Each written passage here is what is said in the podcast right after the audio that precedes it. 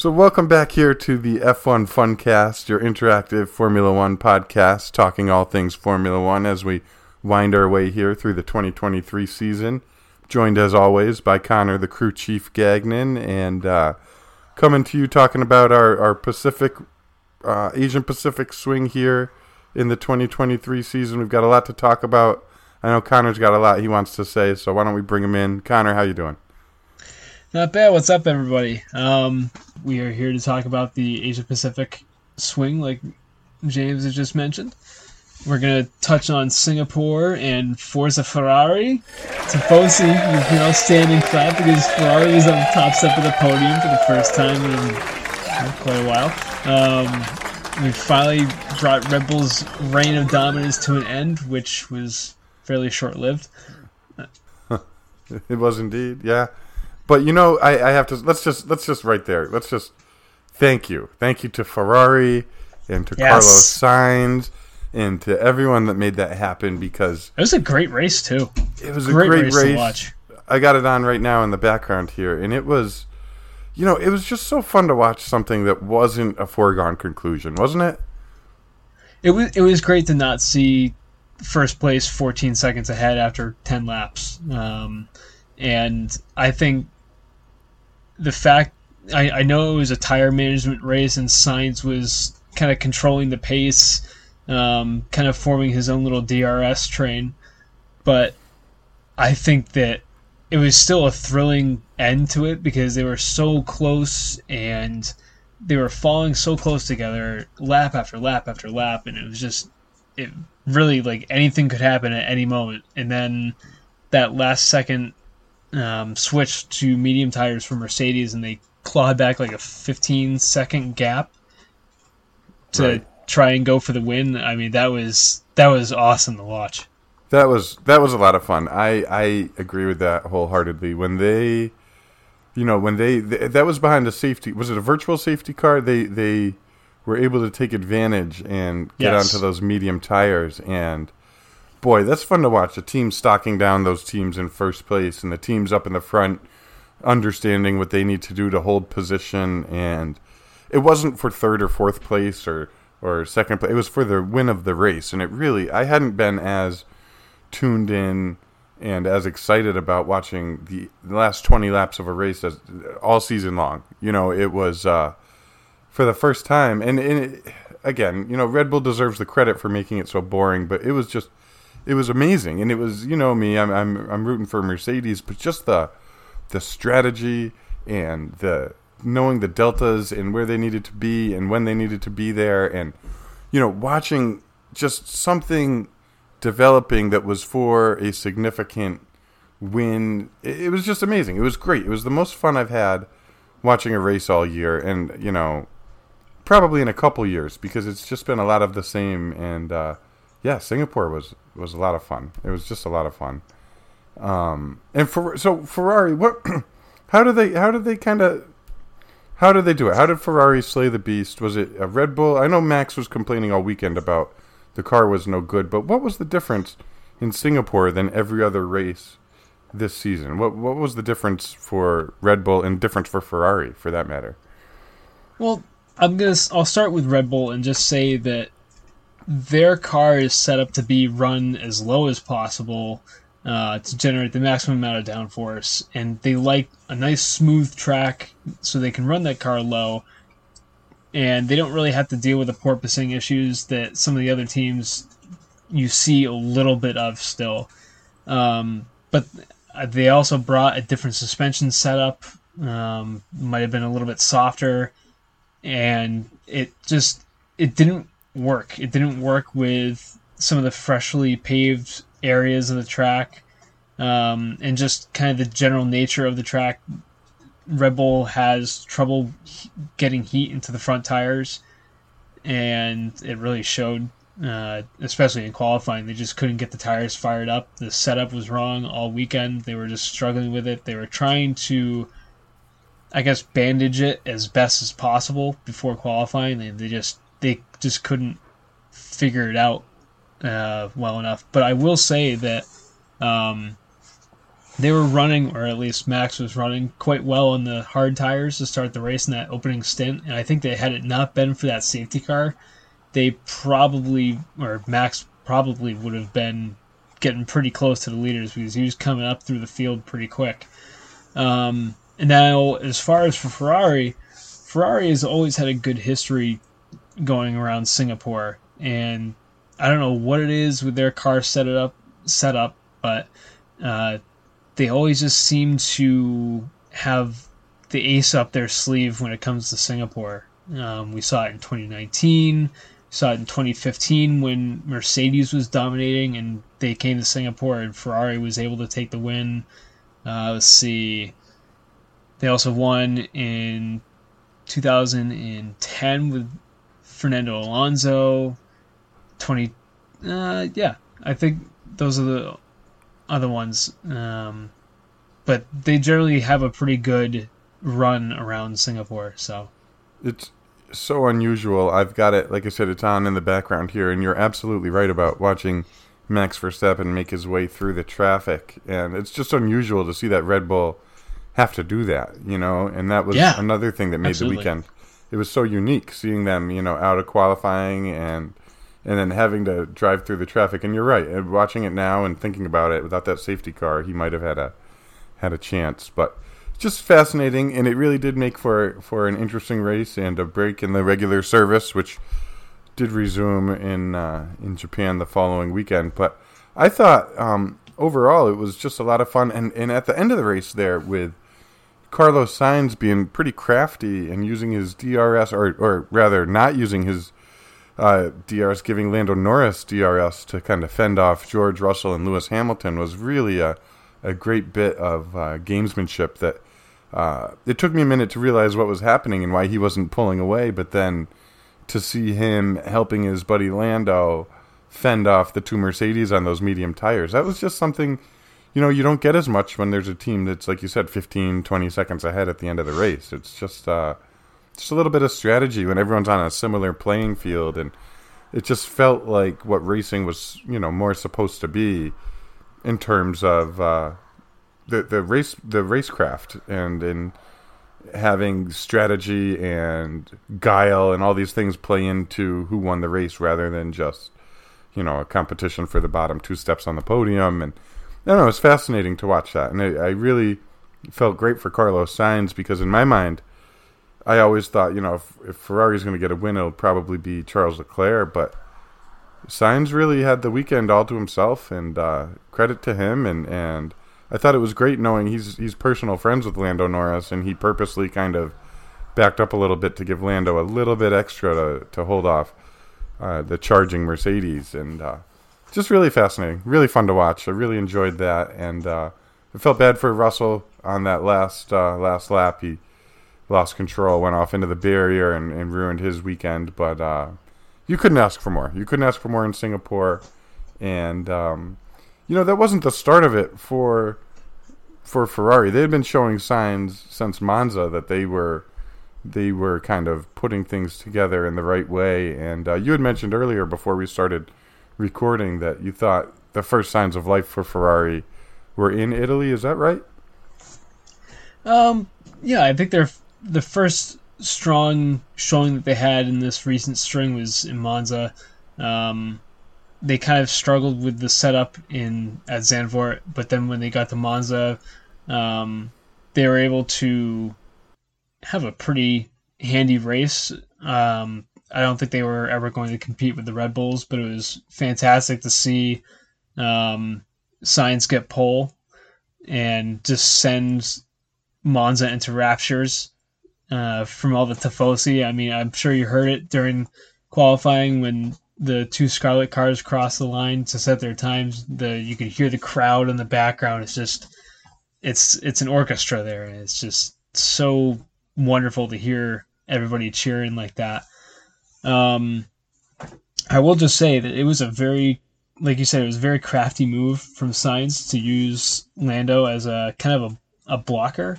Um, and I think that once the Mercedes duo pitted for those medium tires and they were gaining so much time back on them, Um, I think he realized pretty quick that if they get by Lando, then I'm just going to be a sitting duck. So if I can kind of control the pace enough where I'm not getting eaten alive, but I'm kind of keeping them at bay just enough where they can't get by Lando because he has DRS. I'm pulling him along. That just forms a small DRS train, and nobody can get anywhere. And I think that was a genius move. And yeah, I, I am also a little bit gutted for Russell. I think that if you look at the onboard, uh, Lando brushes that same wall on the inside that Russell does, but Russell hits it just a little bit harder. Um, and obviously breaks the steering, uh, the control link on his front right, and just sends him straight on into the wall. Um, but I think they both Mercedes duo um, they drove a very handy race, very strong race, and they showed great form, great pace. But I I also would say that we're starting to see a little bit more of an interteam uh, rivalry between Hamilton and Russell, and we saw it this past weekend in Japan as well. Absolutely, absolutely. I think it's um, well, I I think George Russell has outqualified his teammate multiple times this year, more often than Lewis has outqualified George. And I think, do you think it could be one of these situations where, you know, the old guard and the young upstart are kind of not at odds, but their careers are in different points, right? George is trying to make a name for himself, and Lewis's name has been made seven times over. And so, you know, one of them wants to kind of cap off his career with a couple great year, you know, years and and George Russell could almost look at that as not standing in his way, but kind of like this is the this is the obstacle I have to go around if I want to make my name in Formula One. Um, whereas maybe the past year and a half, it could be more of a you know I'm going to take you under my wing type situation. Maybe we've we've moved beyond from under the wing and now we're we're trying to see who you know because they're so they're both so talented that that I can only imagine that Russell thinks if I can out qualify and out finish Lewis Hamilton on a regular basis, I, you know, that's there's nothing better for the future of my career. And Lewis is thinking, I've got this teammate that's really pushing me, and I've got to I've got to show everything I've got every weekend. And it's just it's a fascinating. You're right about that. It's a fascinating combination of young and old, and and upstart and legend, kind of not not at odds with each other, but maybe like you said, a rivalry that, that where they're pushing each other more than perhaps we've seen in the past. That's for sure. Yeah, well, I, I also think that Russell came from Williams, where he was undeniably the top dog. I mean, he he was the one driving that team forward, and once he got to Mercedes, once he got that seat at Mercedes, he had the upper hand earlier last year against Hamilton because Hamilton just couldn't come to grips with the setup of the car. He couldn't find a setup that worked for him. The the driving style of the new car just didn't suit him or the driving style he was used to.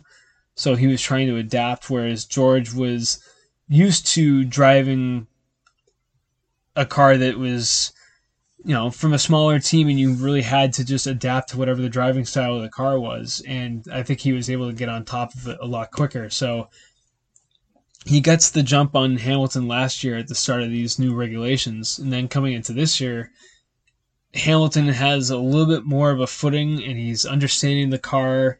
And obviously now the car is handling a lot better than it was last year. It's a lot more drivable, um, and probably a lot more where Hamilton likes to have it. And I think that now that Hamilton's kind of gotten to grips with it, he's taking back some of that territory that Russell was trying to take. And like what we saw in Japan, where the two of them were kind of going head to head, and I think so. What we're seeing is we're trying to is they're trying to determine who's going to be the top dog next year. Um, they're both fighting for that alpha position, so it's. I think it's going to be interesting to see the rest of the season how it plays out between the two of them. Um, whether there is going to be contact or not, I don't think Mercedes will let that happen. But I know Russell is he he wants to assert himself in that team, and Hamilton wants to hang on to what he obviously is rightfully owed as being the number one of that team. So I think it'll be very interesting the rest of the season.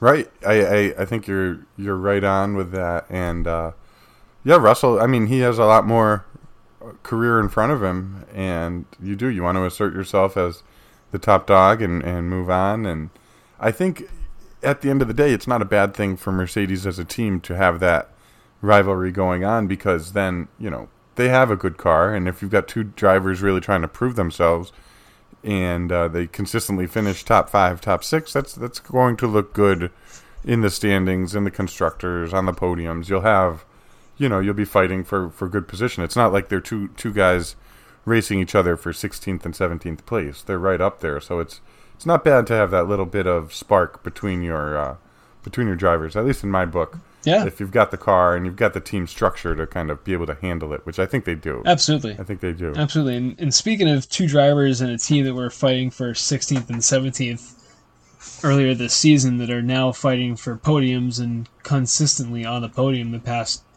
know, six, seven races. Can we talk about McLaren and how they started the season with a car that was basically the worst car on the grid in qualifying at the very tail end of the field. They couldn't figure out what was going on with it. And now they are finishing second and third at Japan. They they looked washed up at the start of the year. They looked like they needed an entire team They looked rebuild. lost. They looked so lost, and I think they even said it when they unveiled the car. They were they were downplaying how good that car was going to be at the start of the season. They were saying, you know, this is not going to be a strong start to the year for us, but we are going to develop the car as the year progresses. And I think the McLaren to me has been the best um, best team so far this season as far as just developing the car because they've gone from the very back of the field to arguably the second fastest car in the grid now. I it's been amazing. We talked about it last time that they it was like overnight they brought some upgrades in that car. It's like they, they brought an entirely different car to the race and yeah, it, they they've done the opposite of kind of Aston Martin, which at the start of the year looked untouchable and looked like they were going to be fighting for those second and third places, and instead they're dropping, you know, like a not like a stone, but they're they're struggling. And McLaren is really uh, just skyrocketed up the grid, and um, you know, it's fun to watch because I don't really understand it how it happened so quickly and how they got so much more out of the car and out of their upgrades than everybody else in the field combined. It seems like because you know every weekend now it's Lando Norris. Oscar Piastri started P two in Japan, and I mean, at the start of the year, I was like, "Who's this Piastri? He's going to have one and done at McLaren. He can't finish. You know, he's finishing seventeenth, eighteenth, and it's it's a sorcery what they've done there. And do you have any ideas on on why it is Well, that they are so It it seems so much better than they used to be? It be? seems like at the start of the year they were already they already knew that they were going to have an uphill battle. They already knew that their car was going to be not very competitive. I don't think they really understood just how uncompetitive it was going to be, though. Um, but they've yeah. they've been bringing steadily bringing upgrades to races. You know, it's been fairly spread out. It's not just race after race after race. They're bringing upgrades because you know cost cap and everything else, but they've been bringing an upgrade to every so often each race, but it just it, it works every time. It never see it seems like it's very well planned out. They put a new floor on. They put the new side pods on. They reworked the front wing. Um, now they've got a new spec rear wing. They've reshaped the side pods a little bit more. Um, they've done some other work, and I don't know if you've looked at the channels on these side pods, but they're, I mean, it's insane how deep they are. It's kind of like a, um, a play on the Alpine and Aston Martin side pods where they have like the big, um, tunnel almost that goes down the length of the side Yeah. pod that creates all the downwash um, from the side pod, but it's super like sculpted out. um, and I think they've just they've done a, such a great job from understanding what was wrong with the car at the start of the year. They were just trying to figure out what was wrong with it. They were understanding of it, and then they started bringing upgrades to the track. And what we weren't really expecting was that these upgrades really improved the car. And now I think Zak Brown was has said that what they have now is essentially a B spec car because it's not at all what they started with this year. Right, right. And they've hit and they've hit a home run on every upgrade. There hasn't been a dud. There hasn't been something that uh, you know. There was no. There's been a noticeable change in performance after each upgrade, which is really that's a credit to the people you know back home at the at the factories and doing the research and the engineers and I mean just the confidence they must have in their their people that are that are making these upgrades and building it out because uh, you know we've talked about it. Ferrari they seem like it's 50-50 a coin flip when they bring an upgrade. Sometimes it it doesn't pan out or their performance is flat but McLaren every week every time they brought something it just it must feel good to to bring the upgrade see the performance and climb up the grid every week every week. And boy and and as a team you know we've talked about team duos but Lando Norris and Oscar Piastri you keep those two together and I think you've got a, a dynamic duo for years to come, really. Yeah, well, I think they're they just signed contracts. They're both going to be at McLaren for another three years. So, um, I oh, I hadn't seen that. I, Is that right? And I, and I, think, or at least I, at least I know that um, Piastri will be. I, I'm pretty certain that Lando will be as well. I'd have to double check that though. Um, but yeah, it's just it's incredible to see what McLaren's done and I guess while we're on the topic of constructors championship stuff, I think they will probably be challenging Mercedes. I think they'll at least overtake Aston Martin because I mean Aston Martin really only has one driver scoring points for them.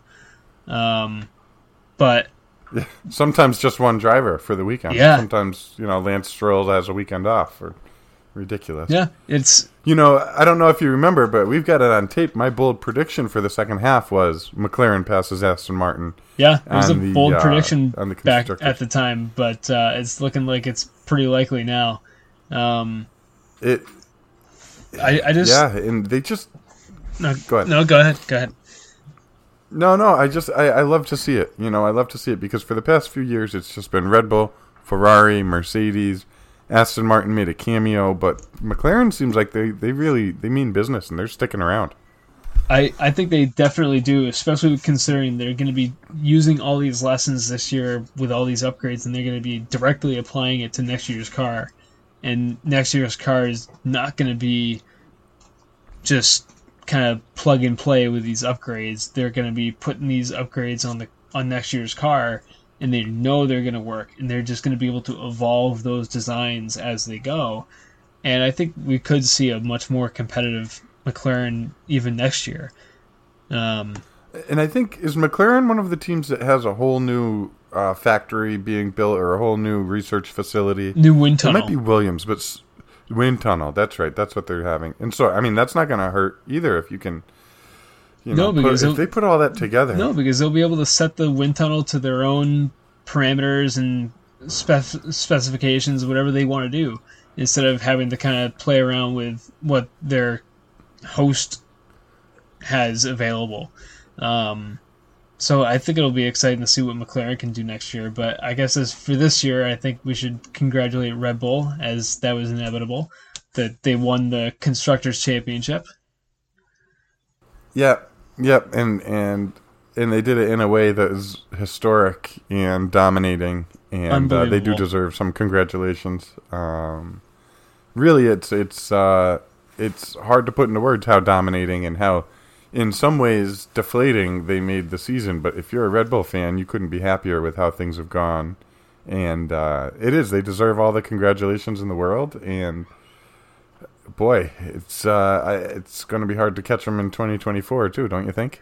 I think it will be. I mean, I just I also want to mention that with Prez retiring, unretiring, and then retiring again at the Japanese Grand Prix, which is really it was a genius move by Red Bull because they really understood the rule and they found the loophole in it, which is just a I don't know, it's a silly loophole, but they were able to negate a penalty they would have received in the next race um, in Qatar. But I mean, that was the first time that both cars didn't finish a race this season. So it's it really goes to show how consistent they've been all year. It's amazing. And so, what was the deal with Perez doing that? He would have had to serve a five second penalty in Qatar instead of. Um, it, it carries over week to week with that. I, Is that why? I don't know if it would have been a five second penalty or if it would have been a, a grid place penalty. Um, and I oh. and I know that grid place or time penalties have kind of been a hot topic as of late, and I think we should touch on that in a little bit here. But just to uh, cap off the thing on Perez, Perez, uh, he had, shall we say, a lackluster weekend with his uh, his incidents. I know his the opening lap contact he made with uh, Hamilton was forced on him by Sainz kind of muscling his way into that that squabble for position there, um, going down the the front stretch. But he comes back into the pits, gets a new wing, gets new tires. He heads back out there, and he was already saying that something wasn't quite right with the car, and he went wide through Spoon when he was chasing after Magnussen, and then the lap after that, he goes too deep on the brakes and just takes Magnussen out. Um, and yeah, I don't know. He's just he hasn't figured out how to really get this car to work for him, and I think it's kind of also been talked about that this car has really been been set up for Verstappen to maximize and the like his driving style and what he likes. It's all about Verstappen and his setups. And even when Perez uses Verstappen's setups, he just he can't come close. And you saw it in qualifying; he was pretty close to being eight tenths off of the pole time that Max set, which was just a blistering time, by the way. Um, I just, I don't know. I don't know what to expect from Perez next year.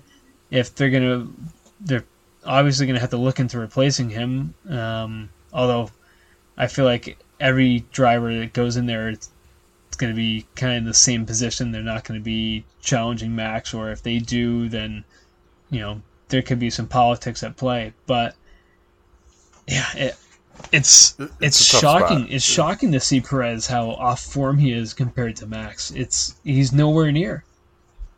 And it's not not just been the last few. It's been a consistent thing for the past you know twelve months. Is uh, Perez underperforming their their high standards there at Red Bull, and um, it's been a, it seems like it's been a constant topic of conversation as to whether he's deserving of that seat, or if at least Red Bull believes he's deserving of that seat, and they do everything they can to to quash that. But uh, weekend after weekend, the question, you know, it's not these questions aren't coming out of nowhere. It's out of his performance himself, and I personally, I think his days are numbered. I think they are um, too, in terms of as a Red Bull driver. But I don't really see the alternative emerging, especially you know Lando Norris. If you said if you're right about him being locked up another three years, I feel like he would have been a hot name for Red Bull to look at. But it's uh, it's a tough spot for Sergio, and it's a tough spot for Red Bull because you know you certainly don't want to. Sergio Perez is not a slouch. You know you certainly don't want a, a bigger drop off from your second driver next year, but at the same time. It is a little bit unacceptable if you're the world champion, and it's basically Max Verstappen winning the constructors championship for you, the frustration has to be real inside that garage. I, I mean, so, it, has to be. I mean, I know Verstappen is just otherworldly and he's just untouchable this year, but that Red Bull is the best car on the grid, and there's not even a close second. And so you would expect Perez to finish in second place at every race, or if something happens in Verstappen, he's able to be there to pick up the the first place finish and get the maximum points available. But he's like we saw in uh, Singapore. He starts way down the field on the same strategy that Verstappen has, and he can't make up any places. He's just stuck down there in the midfield, and he's not making any Right. progress. And you're just sitting there wondering, like, why can't he? Why isn't he able to do the same thing Verstappen is able to do? They have the same car, or you know, close enough, and Right. you should be able to make some kind of headway, but he's just never able to maximize with that car. And it's really ever been since uh, Baku when he said, I'm challenging for the title. And ever since then, it's just been a downward spiral, and it's just getting worse. Famous and last worse and words. worse. Um, I don't know if it's a confidence thing or a setup thing, but there's something wrong with uh, Perez as far as his his driving right now. And uh, uh, in terms of an Achilles heel for Red Bull, if you look at the teams chasing Red Bull, if you look at Ferrari with Sainz and Leclerc, or McLaren with Norris and Piastri, or we talked about Russell and Both Hamilton, drivers are scoring. those are points, all and like they're heavy all points. good. Yeah, right, right. So that's Well, got to be one Martin. point of concern. Well, so that's it. Aston Martin. Martin is almost a Red Bull comparison, though, in terms of one guy always finishing, you know, six, seven spots ahead of his his uh, teammate. And Yeah. um, I know we spend a lot of time talking about all the stuff going on in Aston Martin in this podcast, but nothing's. I don't think anything's changed in terms of their the split that I believe is happening. Um, I don't think anything will change. It must be frustrating. No, no, I think this is what the team is going to be, and I think uh, that you know, there's nothing, nothing more to be said. I think it's Fernando. Go out there, score whatever points you can, and have a good time. And Lance, you know, we're glad you're here this weekend. And Yep. it's, uh, Yep. it's it's tough. It's tough, but um, you hate to see it. And you know, so I guess if we're talking about Red Bull and we're talking about Red Bull drivers, and uh, I've been I've been pretty impressed to be honest with you with Liam Lawson over the last Oh, few weeks with. Daniel Ricard- Ricciardo. So it's been it was a surprise to me when AlphaTauri announced Yuki Tsunoda and Daniel Ricciardo coming back for 2024 so quickly. So Um, so here, what do you make of here's that? my thought on that because I know Lawson has done just an incredible job being put into the car and in the situation that he was put into with Ricciardo being hurt and after just a couple of races in the car. I think that the reason they're giving Ricciardo the seat next year, they're going to keep Lawson as a reserve driver. I think my my thought about it is that Ricciardo is going to have at least until the summer break to show what he can do. And they'll probably make a decision around the summer break or just after it as far as Lawson or Ricciardo. Because, yeah, Ricciardo really didn't have the same kind of performances as Lawson, but he also didn't get to spend as much time in the car. And Lawson's going to have pretty close to half a season's worth of races in hand to showcase what he can do. And now it's going to be kind of the the ball is going to be in Ricciardo's court, as the saying goes, and it's going to be kind of up to him what, to show AlphaTauri what he can do and prove that he can have that seat. Sure, But that makes sense. But the other thing, the other noticeable thing is Lawson's also kind of starting to outperform Yuki, and so what? Right. One of my thoughts Right. has been, I know Yuki's contract is coming up shortly. Aston Martin has already said they're going to be using Honda engines for their cars going forward. I think in 2025 or 2026 they're going to make that switch. I think it would be a wise marketing strategy for Aston Martin to pick up Yuki Tsunoda and have a Japanese driver with a Japanese engine. Um, so Uh, that's a good thought. you could possibly have Ricciardo and Lawson in the junior team, but uh, that also leaves the door open for when Perez leaves. Who's gonna take that seat? My guess would probably be Lawson, just because he's the younger talent. He's probably going to be the faster driver. No disrespect at all to Ricciardo, um, because he's one of my favorites on the grid. I think he's kind of a fan favorite everywhere you go. Um, But I think, but it's the truth. I, I think that It's the truth. they'll give Ricciardo half a year to showcase what he's able to do and give him some actual time in the car and enough time to get adjusted the same way that Lawson is. Because in Lawson's first race, he was impressive, but he was also kind of in the same finishing order as where Ricciardo was. And Right. so I think that had Ricciardo had a little bit more time in the car, we might have seen more performance coming out of him um, as he gets more comfortable with the car. But obviously, we haven't gotten a chance to see that. That's a good point. I think that's I think that's well said. And what a luxury it is for Red Bull to have So many good drivers. constructors and hand. Yeah, and they're they're so you know if they were eking out this constructors championship, they'd have serious decisions to make. You know, if they were if they were just barely if it came down to the last race of the year or they were really in a scrap for first place, these decisions would not be so easy to make regarding what they should do with Perez, where Liam Lawson's going to go. I just wonder, you know, if they if they were a little bit closer to the pack, if decisions would be different. But they can afford to give Daniel Ricciardo, like you said, Yeah. half a season. They can afford to keep, you know, their other drivers just kind of in waiting for something to open up because they've got such a gap to the rest of the pack. Yeah. If they if they were in a different position, they may be making different choices. Well, I don't, guess. I don't think, and just to kind of add on to this, I don't think I can see Red Bull adding anybody into that second seat that's going to challenge Verstappen or even threaten Verstappen. Verstappen's kind of their golden child right now. I think they are going to treat him the same way they treated Vettel for uh, Vettel's four title runs. Um, obviously, 2010 was a little bit of a different story. He had more, a lot more competition. Um, there was like four or five drivers in the finale race at Abu Dhabi had a chance at winning the title, and he just came out with it. Um, but 2011, 2012, um, and then especially 2013 when he just dominated.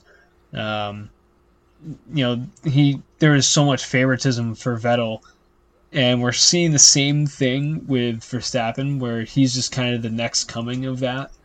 And you know, obviously Verstappen's just on God mode right now. I don't. He's untouchable. I don't. I don't think we're ever going to see a driver in this kind of a mode ever again, uh, or at least not for a long time. But So why rock the boat? Why why bring in somebody who could upset the yeah, apple well, cart, as e- they e- say? exactly. right? I don't. Th- I don't think they would want to do it because they're they would upset Verstappen, and you know who, who knows what kind of politics that would bring into play. Um, Plenty. oh, Plenty, I'm sure there would be a sure. lot. He and you know Verstappen does seem like the kind of guy that he could. You know, I get this vibe from him that he could be one of these guys that up and retires one time, almost like a Michael Jordan. Like I'm going to walk away from this and then come Well, back he's already again. hinted at that. He's already said like I Right. I, I have interests other uh, like elsewhere. I don't really care about the records, and I mean, I'm sure someplace in his mind he does, but as as a competitor like he is, he wants to go somewhere else, and uh, we've seen him doing sim racing for endurance series, so. I'm sure he would probably want to dip into during doing like a, a 24 hours of Le Mans or something like that. Um, Sure. He's also hinted he's about enough, wanting to start know. his own GT team. Um, so, I mean, there's probably a lot of room for him there. He would want to go and compete there because the competition is so much closer and so much more. It's just more competitive, I think. Um, So yeah, I, I think he's got that. He's got a wandering eye, and if you upset him, you might you might end up regretting it because he's done enough already where he could walk away as one of the all time greats. oh, And absolutely. so why bring in somebody as a second driver who's just to get under his skin and and you know push him too hard you know and, and maybe he wants some competition there in house but in reality i think it like you said it's his team and when you've got tom brady you don't sign another hall of fame quarterback to try to push him. You just you go with it until it doesn't work anymore. And i think that's what's going to happen at red bull. They're just going to have a second car in case something happens to him, they'll have another car to clean up the points. But um, it's it's a lot. And looking, you know, forward looking at it with Red Bull and Verstappen, it's going to take a lot of work for any of these teams to to put him under threat. Which is, it's frustrating but exciting at the same time that that it's going to happen eventually, and when it does, you know, it will be into a new a new time in Formula One where, where the races get competitive again. But right now, it's like you said, God mode. He's in this un, you know unbeatable streak, and uh, it's just tough. It's tough looking forward to it, wondering how how they all catch up because they've just got that combination of driver and machine that really it's perfect right is, now. Uh, it's, it's absolutely perfect, and and I I think like like we've said before in this podcast, like if you were to take at least just Max Verstappen away, I would say Red Bull, but Perez isn't so much of a factor uh, as Max is. But if you were to just take Max away, the the championship would actually be really good right now. It'd be pretty. It would be pretty darn close. Um, it's a pretty good. It'd be a lot a of pretty, fun. It's a pretty good fight. Like second, third, fourth are all pretty close right now. Um, and that Singapore race would have been a barn burner. it would have been. you know, that would have been, been like- incredible. Yeah, I mean, it still was Right. incredible. But I think the, you know, if you were to take Verstappen away, the championship is unbelievable. So I, I don't really think that we can judge like the this generation of cars and this season just because Max has been so dominant. I think that, like I like I said, if you take him away, it's a, it's probably one of the best seasons of all time with how close the other battles are. But Red Sure. Red Bull have just done such an unbelievable job with this car, and they've made it so good for Verstappen. They've dialed it in. The setup is always in such a great window, and it always seems like he's on cruise control. And he's he- like we've said before, like where he's got like a 10 second lead and somebody will be catching up to him a little bit and all of a sudden he's back to setting fastest laps like he, And he you know always has too? time in hand he never he never gives time back either. He makes no mistakes. no He really doesn't give you any any chance to. It's it's really it is it's clinical and it's you know you're just waiting for that that mistake and it never comes and it's got to be disheartening when you see that car drive off into the distance as they like to say just scampering off into the distance but it's almost inevitable Um, it is, it is, and you know, and that team has done such a good job that the cars they haven't had much in the way of mechanical failure this year. They haven't had. It's just been it's what what what has to happen t- for the field to catch up. Is it going to be the reg changes, or do you think could there be personnel changes, or just you know the cost cap depreciation that Red Bull's facing, or what? i think uh, What I- what's it going to take to get there? Well, I think that kind of like what I said, like if if you take Max away, the teams are all pretty close. But I think that what we'll see, we, we have to be patient and let these regulations kind of play out and let the cost cap play out. It's it is going to level the field off eventually. It's not going to happen overnight because there's always going to be one team that gets it perfect right from the get go, and then the rest of the teams are playing catch up. But Right. at some point these will balance out a little bit more and whether it's for this regulation change or if it's 2024 or 2025 or going into 2026 I, I don't know. But i think that eventually it will kind of level out a little bit at least enough to make it more competitive and other teams are fighting for wins.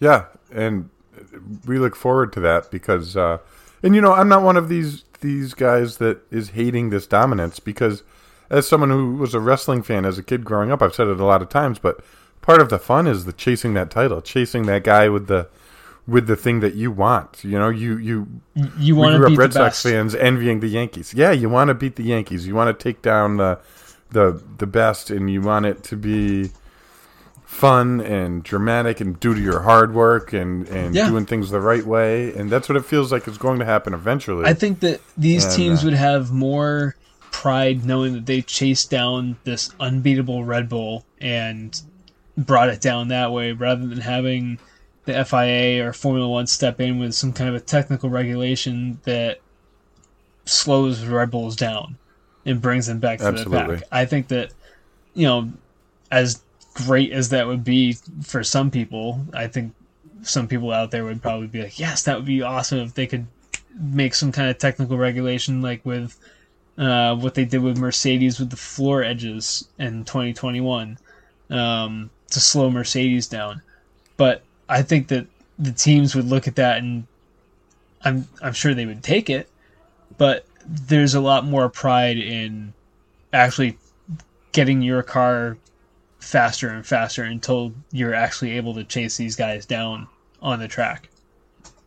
Right, an organic, an organic uh, growth rather than than someone stepping in and saying you can't do that anymore. Yeah, that's like in any sport. You wanna you wanna do it on merit and not because the rules were changed in your favor. You know, which which you see across the board whenever someone's dominating or a team dominates. The rules tend to change to even it out. We see it in football. We see it in basketball. You know, it's and it stinks because you want teams to to win just based on going out there and, and doing the best and being their best and it's tough but you know that's the evolution of sport too is is things change over time and teams dominate and then they they fall off and you know we're New England Patriot fans. We know all about the falling off at this point. No I don't so, I don't uh, want to talk about it. We just barely beat the Jets this weekend. Um, but that's right. Yeah I no I, I think that's it's a great way to characterize their dominance this season. And you know, I I just want to reiterate we want to heap as much praise as we can onto Red Bull for the work they've done and the design of the car. And I know that crew's worked so hard to make a car that's just that's barely unbeatable. Um, absolutely, and I think I think they might like knowing how frustrated they're making some people. You know, oh, absolutely. I'm sure Christian Horner they might like smirking somewhere. Oh, sipping his tea, hanging out, smirking about it on a nice grassy knoll somewhere. I can picture him already, that guy. But he's he, put himself right at the front. He's yep. the Bill Belichick of it all right he's now. laying the know? benchmark for how all the other teams aspire to be and how they want to run. So I think that yeah. as much as everybody hates Red Bull, I think they've just this year especially they've put on such a clinic as far as how you run a team, how consistent you can be, there's really no mechanical faults. You know, they're not yeah. they're not blowing engines during a race and having DNFs all over the place. They're very they're consistent. They every track they show up to, you can almost expect them to be top of the qualifying, first in the race, fastest pit stop, best strategy, and just untouchable. yeah. So I, they really are. We we noted that watching the Japanese Grand Prix with my wife we were watching and we said, wouldn't it be nice to see Red Bull have a bad pit stop? And they never do. They're no. always in the two twos, two fours when it comes to stop time. They're, you know, two point five seconds at the longest, and it's just, um, you know, they're just so good. We do want to give them all the credit because they do deserve it, and they're they're so good at every aspect of what they've done this year. And um, boy, it's frustrating. But it, at the same it is, time, it's amazing. Next next year, Red Bull, I think uh, Ferrari, McLaren, and uh, Mercedes are going to be coming for you a little bit harder, but we'll see because you've probably switched we'll your focus to next year at about the round five mark. So that's the other thing; they've got such a jump on, on 2024. they've got such a jump; it's yeah. unbelievable. Um, but before, I think you're right though about oh well, I was just gonna say I think you're right though about McLaren probably feeling pretty good about 2024 as well because they're hitting everything they've done, they must have a good feeling. The end of this year now that the constructors is wrapped up, they can they can pour into research. They can really focus on. Oh yeah, they're gonna all be, these gains they've made. They're gonna they, be they heading into next year with team. so much momentum. It's gonna be unbelievable. Yeah, I think they might be the the team with the most wind at their back heading into next year is McLaren, and I think that's I think that's got to be a great feeling for Zak Brown and, and oh, of his, course. I mean, they've had such a sharp rise from where they started, like we said before. Um, yeah. So another, I know we got carried away there with the Red Bull stuff, and you know for good reason. But I just want to touch on one other contract update that we have, and that's uh, Guan Yu Zhou or Zhou Guan Yu. Sorry. Um, I think it's yeah. Is yeah, yeah Zhou, Zhou Guan Yu. Um, I think he's I, back. I, I I I know they they fl- they had to flip it. I just can't remember which one's the first name anymore. So, uh, but I I do apologize. I'm not trying to be offensive here, but I just can't remember at all how uh, they orient his name, so we'll just say Joe for now. Um, but he has a new contract with Alfa Romeo now, and I think that's good for him. I think he's been, I know he hasn't been the best this year. He hasn't had a great year, but he's been consistent. And I think that's really all that Alfa Romeo can look for because they're really just kind of gearing up for the Audi takeover.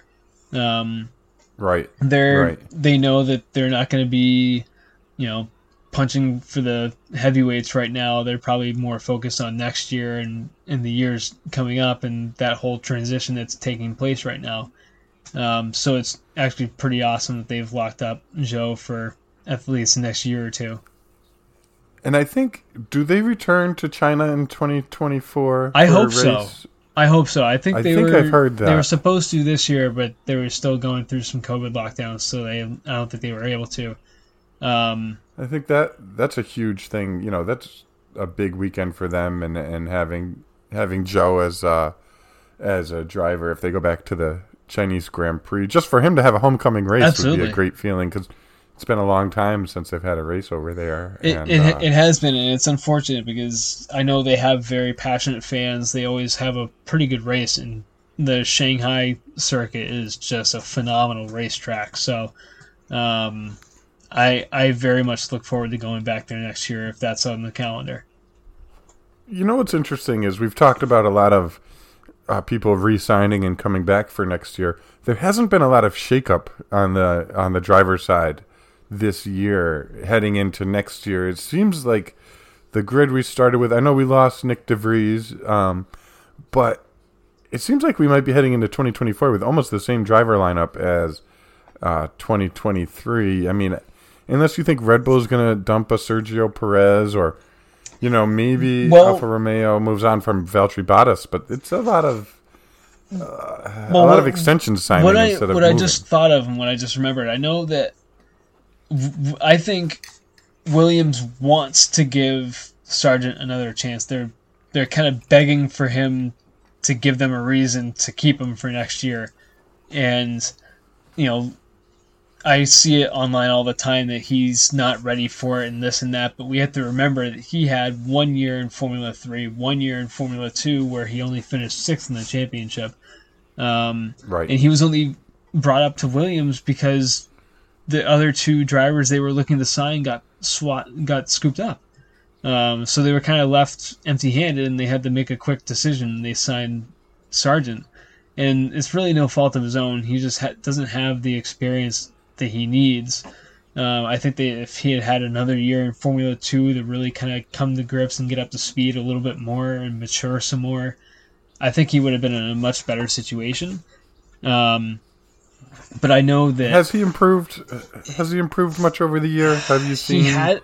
I mean, he has, but it seems like lately he's been making more mistakes, and I'm sure that not knowing what your future is for next year is probably weighing a lot into that when um, you don't know what your contract situation is going into next year. You're putting extra pressure Right. on yourself, and you're you're making these mistakes that you might not otherwise make. And yeah, I just I don't know. I I wish they would give him another year. I don't know if they will, um, just because he has been pretty accident prone. Um, Have you heard any rumors about like a re- replacement, or is it just a rumor that he's I on the hot did. seat? I did hear one that Lawson might get loaned to them for one year, um, just so that he can keep a Formula One seat and keep um, keep up his fitness and keep up his level of um, his level of driving, so that you know he doesn't kind of fall Right. off a little bit. Which I Right. think Oh, that's a good one. that Yeah. honestly, it might benefit Williams if they have a guy like Lawson and Albon in their cars. Um, I think that could actually be a Sure. pretty good driver lineup for them. As and as much as I want to see Sargent back in the car next year, I just I don't know. Maybe Williams keeps him on as a reserve driver so that he can still kind of develop a little bit more. But I just I don't see them keeping him for next year. He's been making too many mistakes lately. I know he's been showing some flashes of improvement, but it's not consistent enough. Um, but he has he has six more races to prove himself, so we'll see. It's amazing how the window opens and shuts so quickly. So quick, You know, it's so cutthroat, it's- especially at the lower level, uh, uh, especially the lower level teams. yeah, I mean because he probably knows this is his his one chance. Yep. And um, I have six it's races got to weigh on you every every turn you take. It's got to weigh on you a little bit. You know, Absolutely. you can't mess up. You can't mess up. You can't drive freely when you're thinking about not messing up. You know, and making a mistake. That's Well, that'll be one to watch. We'll have to keep an eye on Logan Sargent. we definitely will. the- And I, I mean, I look. I just kind of want to make this one last point that, um, like, I look. I know he's kind of been accident prone. I look back to Zandvoort where he had that. Um, he had a stu- what is it, a steering link failure in qualifying when he hit the apex, like something he, like lost power steering or something like that, and it forced him wide and up the gravel into the wall that sound and That so right, that yeah. wasn't really his fault. But then in the race, he he chucks it into the into the wall uh, because he couldn't stay in the the dry groove, and you know he was gonna get away with that first accident in qualifying, and he did himself no favors crashing the next day at the race, um, and then this this weekend in Canada again in qualifying, he was probably had the pace to make it into Q two with um, with the sister car, but you know coming out of the final corner, he just gets a little loose. He starts drifting a little bit wide, gets one wheel in the grass, and next thing you know, he's in the wall, and it it's tough to see, but I I don't know. I think he expects more from himself. I think he knows he can show more. It's just is he going to have the time to? You know, his season reminds me a lot of uh, Mick Schumacher's from last year. Very yeah, similar. It's very eerily of- similar.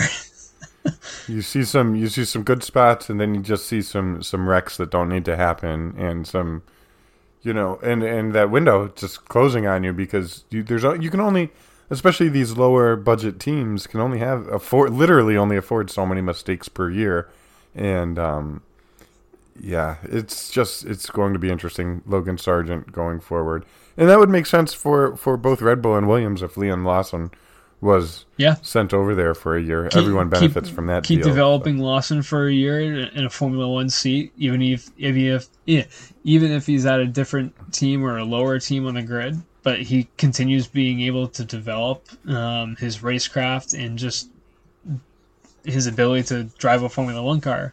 And you know, depending on what happens with Ricciardo next year, we'll see. We might see Lawson get bumped up, or the year after he might get bumped up into the AlphaTauri seat, or who knows? Maybe he'll be ready to re- replace Perez.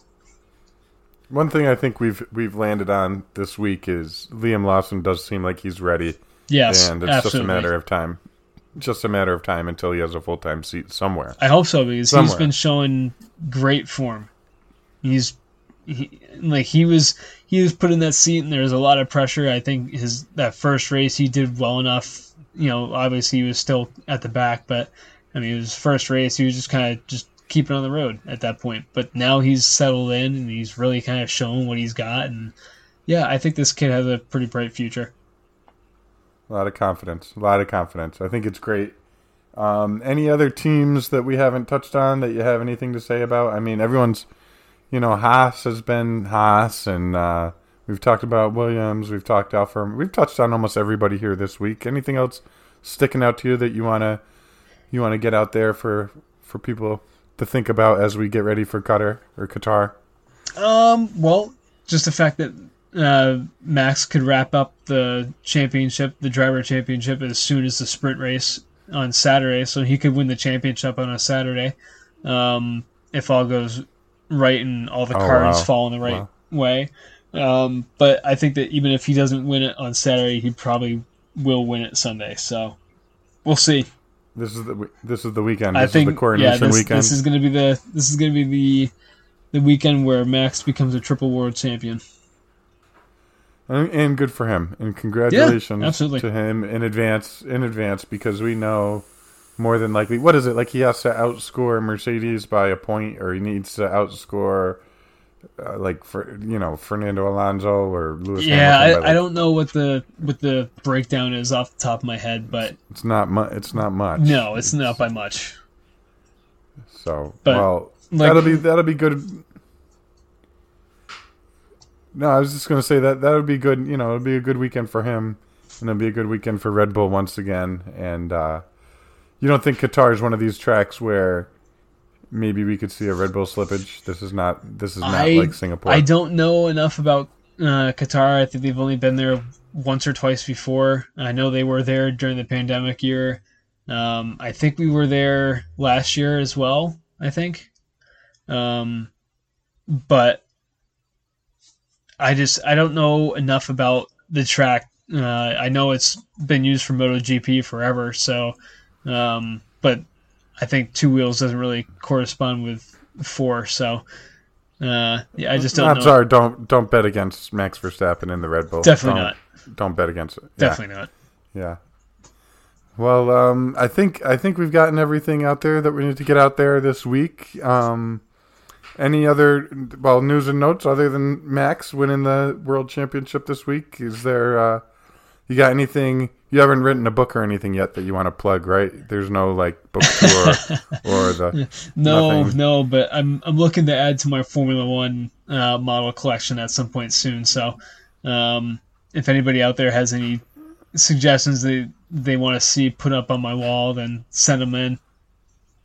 Yeah, send them along. Send along your thoughts and stuff. Interact with us anywhere you can out there on social media at F1 Funcast or at Connor Gagnon, C O N N O R G A G N O N. We're out there on all the different social medias.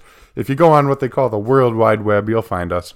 And um, I think with all that being said, Connor, it's been a pleasure As as, always. always. and we're gonna be we're gonna be looking forward to uh, talking to you after. Is it is it Qatar or Qatar? I, I, I, I never think know. I think it can go either way. I've I've heard I've heard uh, I've heard both pronunciations of it, so I kind of I use either one. yeah, when you're not sure, just go back and forth and offend everybody. That's what I do. when I'm not sure, I just just go back and forth and get everybody upset with. Nobody so. can be offended if everybody's eas equally offended. That's right. That's that's exactly that's the philosophy here at the F1 Funcast. Is uh, just if you're gonna go for it, go for it. Just do it. But I'm also uh, going to be trying to that- push out a solo cast at some point uh, in the next week or so before uh, the next Grand Prix. So Yeah, look for for those. that. We're going to be doing some of those. Look for those on the feed. We're going to do a little. So those of you who haven't heard before, Connor and I live and work on like the worst possible time differences imaginable. we, we you know, might as he's well on the East Coast. We, we might as well be on different continents. Yeah, he's the East Coast early riser, and I'm on the West Coast night shift. So it's really tough to get together. So we're going to do some solo pods and some some uh, you know just unique unique situations here on the podcast. It's not like the band is breaking up. We're just trying to make sure to get uh, more stuff out to you guys to listen to every week, So and uh, we're looking forward to that. so do you have any do you have any news for the for the listeners out there? No news is good news as of yet. Um, just just the same thing. We're looking forward to Max, and uh, by the end of the season, we're gonna have a, a new member of our team out here in California. We're gonna have a little little baby girl due any day. So if I have to cut the podcast off short and uh, all that, look on the social media. We'll share some pictures of the world's newest Lando Norris fan when she gets here. But uh, other than that, no, things are good out here. We're just getting through this season. And what a season to, to start doing a podcast on where every weekend is a Red Bull weekend. It's been it's been fun. It's been fascinating, but hopefully as we go on through this we have some other winners and we have other teams that we can talk about when we're doing this podcast in 2024 25. I didn't realize this was going to be the Red Bull cast this year, but we love it. Well, I, I, I, I will say that the the trophies they got in Japan were pretty cool. So if if I can Yeah, if I can get my hands on a replica of one of those, I'd happily take it. I, it is pretty cool. I was I was watching some videos the other day, and uh, yeah, I think that's it. I think I'm also starting a little Formula One collection out here. So if you want to interact with us on social media, Connor and I are both looking for uh, for collectibles and, and merchandise Show us and your anything collections. Formula One. Any, anything Formula yeah, One. Yeah, send us send us your pictures. What's your prized possession? What's your big collection? You know, do you have a autographed gloves worn by you know a, a driver? Do you have a bunch of mini helmets? Show us what you've got. Send us out there. We'd love to share it.